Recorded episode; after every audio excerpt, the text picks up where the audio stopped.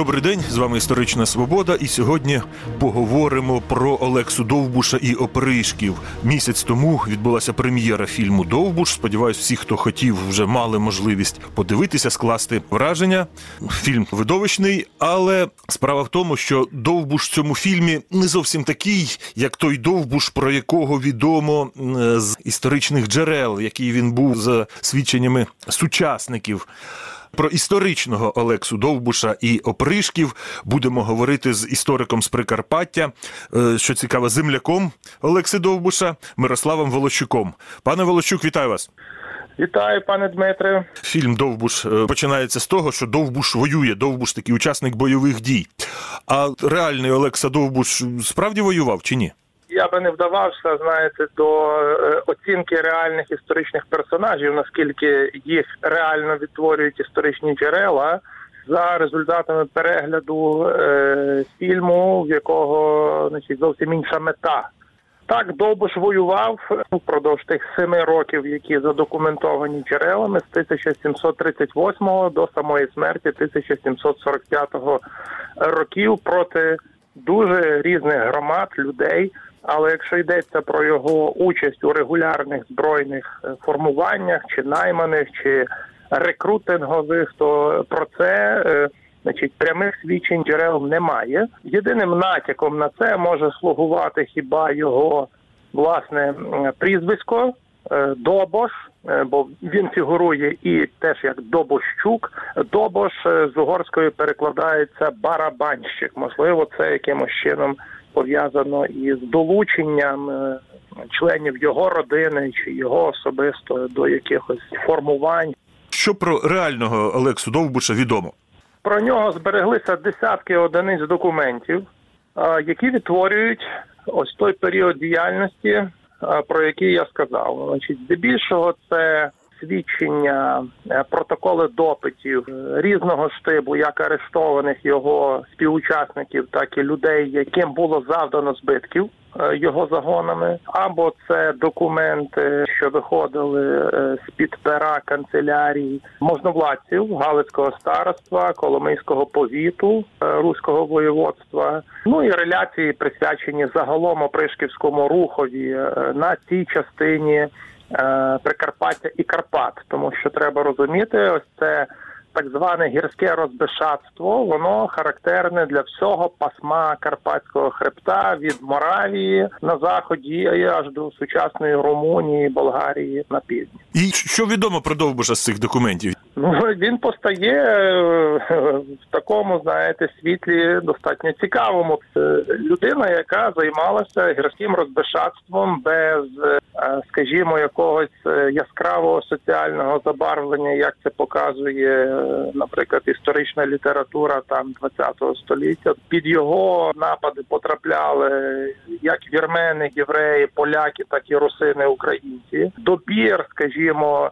маєтностей, на які зчинювалися ці напади, ну, був дуже різний. і, Очевидно, пов'язувався з тим, що не було кому захищати ці маєтності. З одного боку, можливо, з іншого, це були власники, які погрожували затримати його і видати представникам офіційної влади. Це людина неймовірної фізичної сили. Він прекрасно знав гори, мав очевидно лідерські якісь здібності, адже навколо нього постійно гуртувалися десятки людей. І ну, наприклад в першій половині 40-х років 18 століття його рух набув такої е, сили, що держателі, наприклад, Дрогобича надвірної, ну дбали про те, щоб додатково укріпити свої маєтності, аби ті не потрапили під напад опришків е, на чолі з Олексою. Невеличкий там укріплений двір у Богородчанах за рік до загибелі Олекса був пограбований е, його загоном. Але разом з тим це людина, яка походила із бідної сім'ї, народжений або в Печеніжині, або в Яблунові.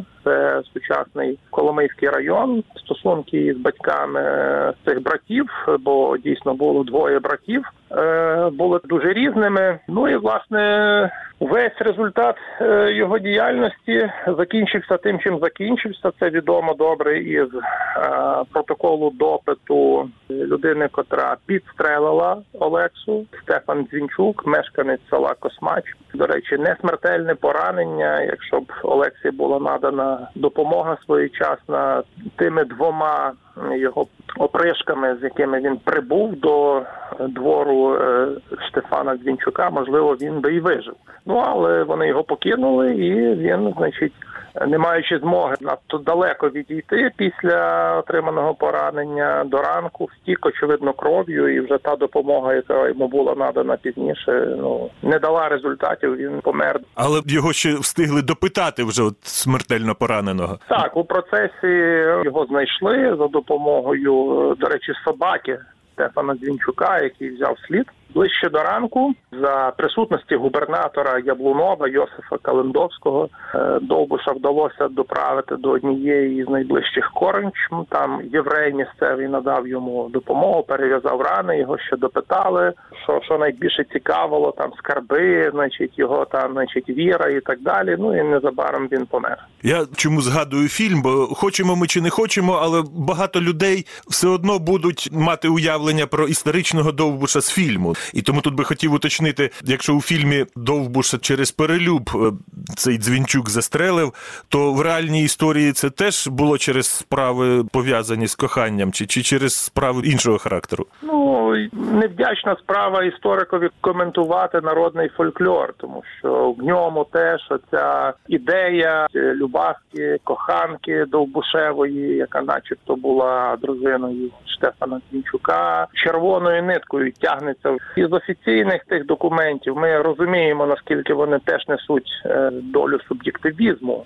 Е, про це немає жодного слова того, що говорить е, Двінчук на допиті в Станиславові, йдеться про те, що перша дружина Штефана Двінчука, яка на той момент померла, і залишила йому чимале віно, тобто те, з яким вона виходила заміж. Посох. Але після смерті мати цієї першої дружини, тобто перша Двінчукова теща, вимагала повернути цей посах назад. Штефан відмовився це зробити, і тоді вона пригрозила йому, що замовить його Олексі, натякаючи, начебто, що Штефан погрожував Олексу здати, спіймати і так далі. Ну і фактично так і зробила. Відтак Олекса появився при дворі Штефана, і вся історія закінчилась тим, чим закінчилася. Це свідчення Штефана Дзвінчука. На той момент він уже був женатий вдруге. От, але про якісь стосунки з цієї другої е, дружини Штефана Звінчука з Олексою, ну принаймні офіційно е, не прочитати. Існує народна творчість, перекази, е, яких про Олексу дуже багато, як і про інших ось цих безкидників чи опришків. Їх було з 15-го чи навіть з 14-го століття по 19-те чимало і навколо них теж є чимало ось таких любовних історій. Приклад Олекси Довбуша в цьому випадку не поодинокий. Це не є винятково якийсь український феномен. Це є явище, яке стосується ну там десятка країн сучасної центрально-східної Європи, де в кожній із них був свій такого штибу гірський е, розбишака, опришок, безкидник. Але для Прикарпаття ми знаємо про Олексу Довбуша і деяких його попередників чи наступників. Зрештою, його діяльність сягала далеко за межі Коломийського повіту. Відомо про його рейди на територію Угорщини, Трансильванії, Молдови і очевидно документи, які в цих країнах зберігаються, залишили якісь рефлексії на тему його участі там. Але ці документи на сьогоднішній день не вивчені в науковий обіг не введені. А відтак ми не можемо сказати, що е, можновладці і володарі цих земель про нього знали і як його характеризували. Для наших територій так він став ось такі з такою легендою за ось ті буквально декілька років е, своєї діяльності, завдяки ну непересічним, напевне, особистим рисам і якимось вчинкам, які йому вдавалося, які можливо не здійснювали до чи після нього. А що ж він такого заробив, що не робили до чи після нього? Ну, наприклад, е, пограбування там укріпленого двора в Богородчанах, е, з якого там теж чимало цінного забрали. От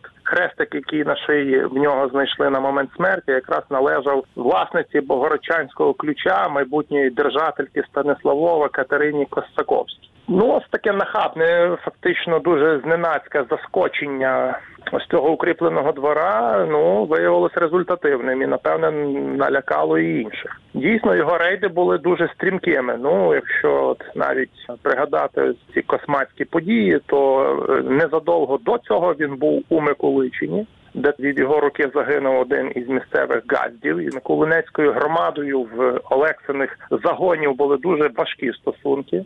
І звідти він здійснив стрімкий рейд через гори до Космача. Це досить таки далеченько. Вважається, що брат його, значить, після сварки з Олексою, коли відбулася ця бійка у великодну суботу. 1739 року в п'яну брат вдарив барткою Олексу по нозі. і Ще там вони зарубали ще якусь іншу людину. То брат після цього покинув Олексу і десь діяв в районі Перемишля. Тобто це інша частина Карпат. Тобто, це не є феномен якийсь конкретно тут нашого краю. Опришківство це гірське розбишатство. Це е, явище абсолютно притаманне цьому пасмові Карпат. На нього не можна дивитися от тільки з точки зору тут конкретних персонажів, які можуть бути і дуже відомі. В Ягелонському університеті в Кракові навіть для студентів читається окремий спецкурс, який стосується цього феномену гірського розбишатства з 14 по 19 століття. Розбишатство, ви кажете. Розбишатство це як визначити? Це розбій, бандитизм, чи це якось ширше тут сенс цього терміну розбишатства? Тут дуже можна, знаєте, проводити цікаві паралелі там із 90-ми, які ми всі пережили, і значить схожі форми організованої злочинності, яка функціонувала, яка з часом через там півтора десятка років, може трошки більше чи менше, пішла на спад. В цьому випадку вона пішла на спад і з першим поділом Речі Посполитої, включенням цих територій і загалом контролю над більшою частиною Карпат австрійськими Габсбургами, тобто включення до володінь Австрії, потім Австро-Угорщини. Якісь антифеодальні риси, які намагалися цьому рухові приписати, робити недоречно. Ці люди не ставили собі таких завдань в силу своєї освіченості чи в силу силу своєї діяльності. Вони цього не могли робити. Тому тут надавати якогось ну національного гатунку чи там не знаю національно визвольних рис. Це, на мій погляд, м'яко кажучи, не зовсім правильно.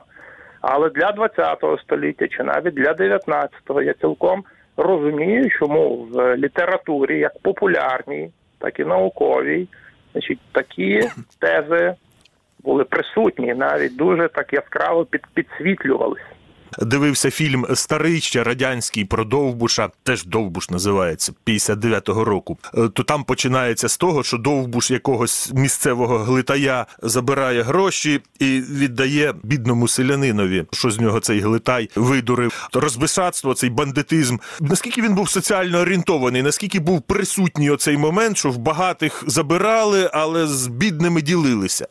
Самі запришки не вели ніяких реєстрів, скільки чого вони в кого відібрали і кому вони це передали. Зрозуміло. Ми знаємо факти. Ну, наприклад, спіймали в лісі ченця із великого скита у маняві.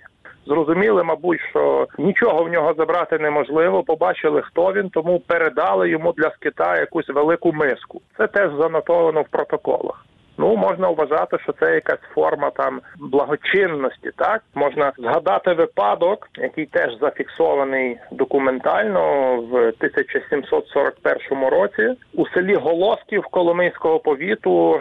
Е, появився на світ дуже відомий е, польський автор Францішек Карпінський, і якраз на момент народження сталося так, що до його садиби завітав Олекса зі своїми хлопцями. Ну і Олекса там вирішив нічого не вчиняти поганого їм накрили стіл, значить, поставили горілку, вони там посиділи, дали от бабі по повитусі три червоних золотих. Але на момент, коли Олексу допитували вже там незадовго до смерті і питали про скарби, ну то він ну чітко сказав, що скарби будуть належати землі, а не людям. Очевидно, розуміючи, що є десь схованки, виникає запитання, якщо ж опришки дійсно роздавали пограбоване біднякам, то чому половина Карпат закладена скарбами Довбуша, якщо так трошки згрубша висловитися? Можливо, якісь були випадки, коли значить там чи сім'ям своїм, чи ще комусь щось передавалося, але ну ми не маємо великої кількості свідчень про це задокументованих. Тобто це присутньо в усній народній творчості, оцей мотив, що вони ділилися з бідними, але з документів це не очевидно.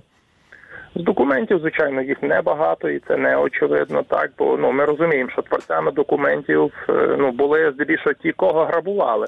Е, Навіть коли допитували тих, хто були в загонах, бо є опришки, які потрапляли до рук представників влади. Я не пригадую, щоб піймані опришки переповідали про роздавання майна, яке от вони там пограбували іншим. На іншому краю Речі Посполитої, на іншому кордоні діяли теж такі соціальні розбійники. Е, Гайдамаки, відома історик Наталія Яковенко каже, що між опришками і гайдамаками дещо спільні такі риси можна знайти. Ну, принаймні, і ті, і ті користувалися таким непевним режимом прикордоння, що якщо що, то можна втекти за кордон. Але от е, що цікаво, гайдамаки інколи були такою рушійною силою великих повстань е, народних, тобто це Коліївщина найвідоміша, але це не єдине. А чи опришки от робили такі якісь соціальні збурення, повстання під там соціальними, політичними чи якимись такими гаслами? Ну я вже говорив, що опришки не могли в силу очевидно ну свого походження насамперед ставити якісь там соціальні, національні завдання там чи антифеодальні, як про це ми можемо десь прочитати. Е, Ми не фіксуємо якихось дуже таких широкомасштабних заходів за їхньою участі. Так, це десятки людей під керівництвом однієї людини, які гуртуються для виконання одного там чи двох завдань, потім розходяться здебільшого. Потім знову гуртуються. Єдине, що вони от могли долучатися до, наприклад, більш широкого штибу військових заходів, от в часи, наприклад, е, Богдана Хмельницького. То, якщо мені не зраджує пам'ять, опришки десь долучалися на, на окремих етапах діяльності там чи Семена Височана, чи там інших полковників Хмельницького за Карпатами безкідники чи опришки брали участь, наприклад, на початку 18 століття в антиавстрійській боротьбі Ференца II Ракоці, відомого угорського вельможі, який діяв проти Габсбургів. Значить, вони підсилювали десь на якихось етапах е, його діяльності армію. Ну зокрема, облягали Хуський замок, як відомо, але якоїсь самостійної ну програми про це не йдеться. Опонентами опришків, даруйте, що знову до фільму, але по фільму багато хто буде складати уявлення про історію. Виступають смоляки, але там не дуже зрозуміло, це поліцейські, чи смоляки це якісь приватні охоронні кампанії, чи це якась місцева самооборона. Хто це такі були? Це насамперед професійні військові, здебільшого піші, часто наймані війська, теж різної чисельності, в залежності від потреб, що перебували на безперервній службі в тих чи інших шляхтичів. А шляхтичами, як відомо, були і русини, в тому числі, які стежили так за порядком і виконували завдання не тільки з охорони, але й з ліквідації, там виявлення, нейтралізації тих, хто становив небезпеку, в тому числі опришків, застосовували їх е, не тільки в Речі Посполиті, але й в цих сусідніх країнах, через які проходило ось це карпатське пасмо. Е, Вони використовували не лише в цих цілях, але й в війнах з турками, тобто там ну широкий набір функцій. Наостанок не можу не спитати, тим більше, що ви самі це згадали. Скарби Довбуша. Що відомо про ці скарби з документів? Чи це щось таке реальне, чи це вже щось більше таке фольклорне, ніж підтверджене документами? Те, що е, опришки під керівництвом Олекси Довбущука чи Довбуша успішно присвоювали майно, це є загальновідомий факт. Що вони з ним робили? Це ну питання на засипку, як то кажуть. Е, Ну, наприклад, е, ми знаємо свідчень одного із опришків, який брав участь в пограбуванні вірменських купців, і коли ділили то майно, йому там, значить, здається, чи шовкові нитки, чи, чи якісь тканини перепали, і він їх закопав. Ну і коли він повернувся до місця, де він їх закопав, виявилося, що це все зігнило. Люди такого соціального статусу і такого штибу ну життєвого ритму, вони, на мій погляд, здебільшого витрачали це за гарячими слідами, бо, бо це був якби спосіб їхнього життя. Але от легенд про скарби Довбуші, ну їх дуже багато, і вони тільки множаться. Повірте, з кожним новим поколінням кількість історій про самого Олексу приростає. Дякую. Це була історична свобода із істориком Мирославом Волощуком. Ми говорили про опришків і Олексу Довбуша. Передачу провів Дмитро Шурхало. На все добре.